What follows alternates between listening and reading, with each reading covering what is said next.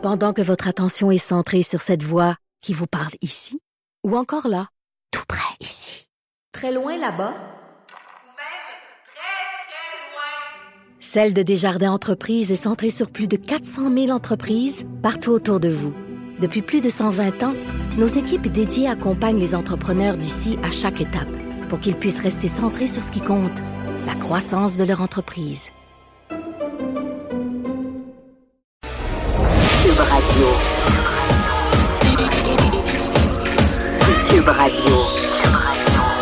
Acteur majeur de la scène politique au Québec. Il analyse la politique et sépare les faits des rumeurs. Trudeau le midi. Bon lundi, aujourd'hui on est le 18 mars 2019, bon début de semaine. J'espère que la fin de semaine a été bonne pour vous. On a une grosse, grosse semaine euh, qui s'en vient. Les gens qui aiment parler de politique, ben, vous allez être comblés entre autres avec la présentation de deux budgets, deux budgets qui sont euh, très importants, mais pour euh, des raisons différentes. Demain, ce sera le budget fédéral du gouvernement de Justin Trudeau, le dernier budget avant la campagne électorale pour les élections qui vont avoir lieu au mois d'octobre prochain. Et jeudi, ce sera le tour euh, du gouvernement de François Legault. La coalition Avenir Québec, donc le ministre des Finances, Éric Girard, qui va présenter son premier budget. Beaucoup, beaucoup, beaucoup d'attentes. On se demande même comment euh, ils réussiront à contenter une bonne partie des gens. Les gens qui s'attendent à ce que tous les engagements soient réalisés dans un premier budget, ce qui est évidemment irréaliste. Euh, je vous disais, grosse semaine. Dans les faits de la semaine, on devrait considérer qu'elle commence le dimanche. Alors, elle a commencé hier. Et euh, déjà, au niveau politique, c'était euh, achalandé, je vais le dire ainsi, avec euh, la fin du congrès de refondation du euh, bloc québécois. Il n'y a pas eu de déchirage de chemise. Tout ça s'est fait dans la joie, l'allégresse et l'harmonie. On va faire le bilan avec le chef euh, du bloc québécois, Yves-François Blanchette, qui est en ligne. Bon midi, Monsieur Blanchette. Bien le bonjour, j'espère que les gens n'ont pas trop été déçus. Ben, écoutez, je, je me posais la question, je- j'en parlais un tantôt congrès avec... euh, joyeux, un congrès joyeux et réussi où les gens sont d'accord. euh, C'est pas populaire, hein? Ben, c'est plus dur d'avoir euh, toute, toute la. Tu sais, il suffit d'une personne avec un message pas positif et on a une, euh, passez-moi le, le mot anglais, une exposure incroyable. Mais euh, 350 personnes avec un message positif, on n'avait pas que ce soit plus dur. Ben, comme, comme vous faites référence d'entrée de jeu à l'aspect euh, négatif que certains craignaient ou anticipaient, tiens, je vous, je, vous pose la question. Lorsque le Devoir, vendredi, publie ce texte-là, l'effet que, bon, il y a, y a- y a certaines personnes là, qui veulent peut-être faire une, une espèce de fronde, dire que vous non plus, vous n'êtes pas assez euh, souverainiste, etc. Euh, euh, Est-ce que vous avez craint à un moment donné, M. Blanchette, que ce premier congrès-là, cette étape importante-là, puisse être ruiné par euh, ce bruit de fond-là? Là? Ben, il y a un vieil adage qui dit que chat échaudé craint l'eau froide. Euh, on n'avait pas de raison, on savait qu'il allait y avoir quelques personnes euh, qui ont comme activité de loisir de mettre un peu de trouble. là. Mais ils sont rentrés, ils ont regardé, ils ont vu qu'ils n'étaient pas les bienvenus, qu'il n'y avait rien à gagner là, puis ils sont repartis, puis ça a fini comme ça. Parce que euh, le texte du devoir de vendredi, et je le dis avec tout le respect que j'ai pour euh, pour Mme Bastel, euh, le titre disait que le bloc avait encore de la bisbille, mais le texte démontrait clairement qu'il y était quatre, puis que ces quatre-là s'en allaient potentiellement forcer un autre parti, former un autre parti. Et moi, ça, moi, je dis, écoutez, quelqu'un qui veut former un autre parti, ben, c'est parfait, c'est correct. Tu formes un autre parti. Voilà, tu fais ça. Puis, euh, donc, c'est meilleur pour toi, c'est meilleur pour nous, c'est meilleur pour la démocratie. Est-ce que ce parti-là est viable ou pas? Ça m'appartient pas, ça appartiendra aux électeurs. Puis, il faut être conscient que diviser sur une option commune, ben, donne rarement l'objectif visé. OK, donc c'était un, et, et ça c'est réglé, on n'en parle plus. Bon, euh, c'était un congrès de refondation et euh, je disais tantôt avec Mario Dumont que j'ai même inventé un mot. J'ai plus l'impression qu'on a cité un congrès de ressoudation, hein, comme de se ressouder, de retisser les liens. Est-ce que vraiment euh, c'était une refondation? Parce que qu'est-ce qui a changé entre le bloc québécois de la semaine dernière et celui d'aujourd'hui? Ben, le Bloc québécois, pardon, une refondation, le mot refondation, voulait pas dire qu'on était obligé de tout virer de bord. Ça veut dire qu'on se donnait le droit de tout virer de bord. Ça veut dire que, en, guillemets, l'establishment du parti allait pas faire objection à ce que tout soit sur la table. Ça l'a été. Il y a eu des centaines de propositions. Ça venait aussi du public, les propositions. Les gens pouvaient aller mettre des propositions sur le site. Les propositions étaient incluses dans le même processus démocratique qu'une proposition qui serait venue de moi, par exemple. Et ça, en soi, ça, ça donne une légitimité lorsqu'on met ainsi tout sur la table pour que les gens en disposent. Maintenant, le Congrès arrive et décide, une proposition à la fois, qu'est-ce qu'ils vont faire et qu'est-ce qu'ils feront pas avec l'une ou l'autre des propositions? C'est la démocratie. On peut pas reprocher aux membres d'un parti qui se sont mobilisés de pas automatiquement approuver tout ce qui est dans les propositions. Je comprends, mais pour le, le, le, le, Québécois qui regarde ça et qui se pose la question, bon, est-ce que le Bloc québécois, duquel je m'étais éloigné au cours des dernières années, notamment avec la, bisbille et tout, et tout, la popularité de Justin Trudeau, euh, en quoi, euh, en regardant le bilan ce matin, lui dit, oh, OK, là, j'ai de bonnes raisons de retourner au bercail et de me diriger vers le Bloc? Il y avait des gens qui s'étaient éloignés du Bloc québécois parce que le Bloc québécois donnait une bien mauvaise image de lui-même. Moi, je ne suis pas gêné de dire que les souverainistes sont parfois leurs pires ennemis. Euh, le mhm. Bloc était très divisé. Et ça, c'est sûr que ça éloigne les électeurs. Maintenant, juste ça, juste un bloc qui est uni, qui a un programme consensuel, qui est manifestement énergique, souriant et dynamique, et un bloc qui a modernisé et son discours. Un discours qui est environnemental, résolument indépendantiste. Puis l'environnement, c'est comme c'est comme l'indépendance, c'est pas à gauche, c'est pas à droite l'environnement, c'est une nécessité pour l'ensemble de la société. Et ça a comme vertu, oui, que ça interpelle une ou deux générations qui n'ont pas connu la révolution tranquille, pour qui l'indépendance du Québec, c'est pas la finalité de la révolution tranquille, c'est un projet qui doit être incarné par quelque chose. Puis pour eux autres, pour cette génération-là, qui sont pas parfaits, mais qui sont ouverts à ça, c'est souvent l'enjeu environnemental qui est en avant.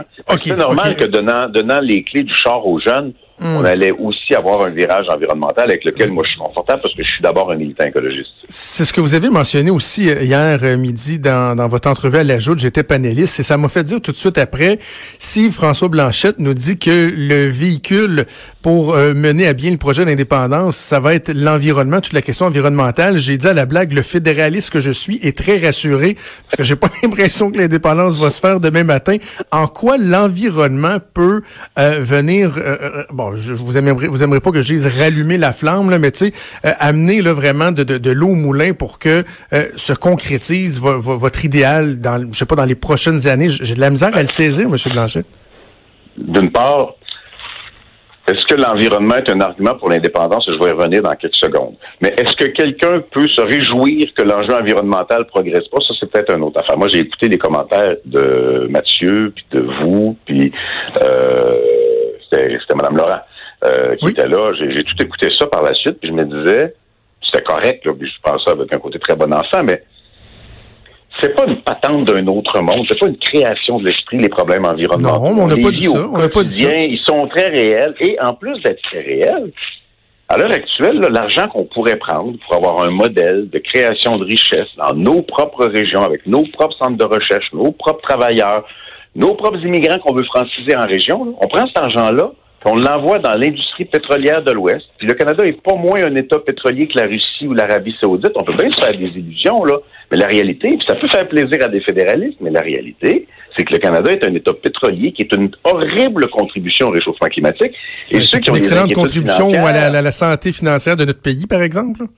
Donc, la santé financière de notre pays doit se faire avec l'inconvénient majeur qu'on paye aussi pour les changements climatiques. C'est pas gratuit, les changements climatiques. Je vous donne un exemple du quotidien parce qu'on avait complètement oublié les inondations comme si ça n'avait pas rapport. Toutes les villes du Québec ont complètement bossé le budget de déneigement. Il n'y a pas de rapport. Il y a énormément un rapport parce que toutes les tempêtes qu'on a, c'est le prolongement des tempêtes tropicales puis des ouragans qui frappent les États-Unis. Puis quand ça arrive dans l'air froid d'ici, ça tombe en tempête ben de neige. Puis s'il y en a plus et plus importante, c'est à cause des changements climatiques. Mais M. Blanchette, le, lien, le lien, le lien, il est évident entre ça et les changements climatiques. D'ailleurs, je vois pas où hier dans le discours de moi, de Mathieu de Régine, vous aviez compris qu'on disait que l'environnement était pas important, était pas un enjeu réel, concret auquel il faut s'attarder. Ce que je comprends pas, c'est comment on va arrêter les inondations en séparant du reste du pays. Ça, ça expliquez-moi là, je le comprends pas parce que l'environnement tu sais, les frontières, là, c'est quelque chose de théorique, là. Tu sais, ça n'existait pas quand la Terre euh, a, été formée. donc, la pollution est dans les airs et partout, là. OK. Donc, ben, on, va, on éliminer le Canada aussi, on devrait l'annexer aux États-Unis parce que la frontière, elle, passe, elle marche pareil. Là. Ce que je dis et ce que je répète et ce que je répéterai inlassablement, c'est que le Québec est capable de mettre en place un modèle viable au niveau environnemental.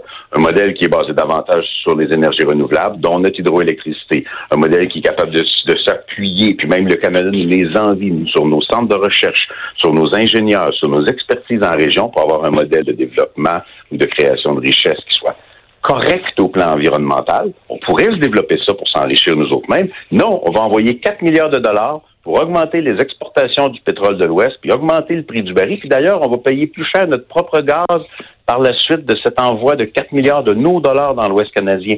Si au moins on gardait notre argent à nous pour développer notre propre modèle, puis en plus être un exemple de comment d'autres dans le monde pourraient le faire, plutôt que de dire non, non, on n'est pas capable de changer ça, c'est mondial, fait que on va continuer à payer et à subir les dommages. On va laisser le Canada de l'Ouest prendre notre argent pour ben Oui, mais M. Blanchette, en séparant, le, le Québec renoncerait à, à, sa possibilité, à son pouvoir d'influencer ce qui se fait justement dans le Canada. Si on veut changer les choses à l'intérieur du Canada, pourquoi justement ne pas faire entendre notre voix? Parce que, attends, je, je, je, vais juste terminer mon, mon, point, M. Blanchette.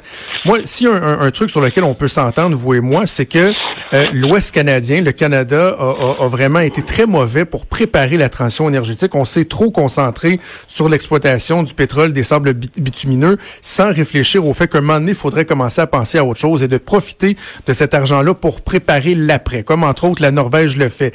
Or, justement, le Québec peut contribuer à ça en faisant entendre sa voix en disant, hey, on a 75 députés, là, nous autres, on veut avoir notre poids dans la balance, s'assurer qu'on prépare la transition en attendant euh, euh qu'on soit rendu là. En quoi ça, aiderait le Canada que le Québec se, se, se, se détache euh, moi, je ne, je ne m'intéresse pas à tant à aider le Canada qu'à aider la planète parce que c'est votre argument que la pollution puis le réchauffement planétaire ne connaît pas les frontières. Et les pressions sur le réchauffement planétaire se font à l'échelle internationale. Et je rappellerai encore à tout le monde qu'une province, ça ne fait pas de relations internationales. Une province, ça fait ses petites affaires à l'intérieur d'un pays qui reste le pays dominant dans les affaires internationales, alors que le traité de, pays, de Paris n'a pas été signé par des provinces. Le traité de Paris sur les changements climatiques a été signé par des pays à part entière qui mettent de la pression, puis qui avaient accueilli Justin Trudeau en disant Oh, il a donc l'air sympathique celui-là, puis qui la dernière fois disait finalement le Canada, Justin Trudeau, est extrêmement décevant au plan environnemental,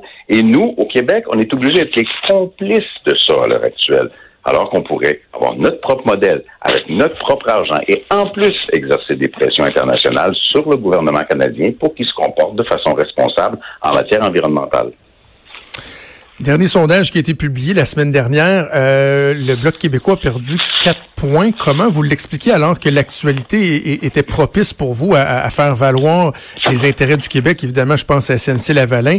Euh, comment l'expliquer qu'après cette montée-là, suite à votre arrivée, il y a eu une chute? Dans, ces circonstances-là? Je ne sais même pas de l'expliquer. Je vous ramène à il y a à peu près trois semaines.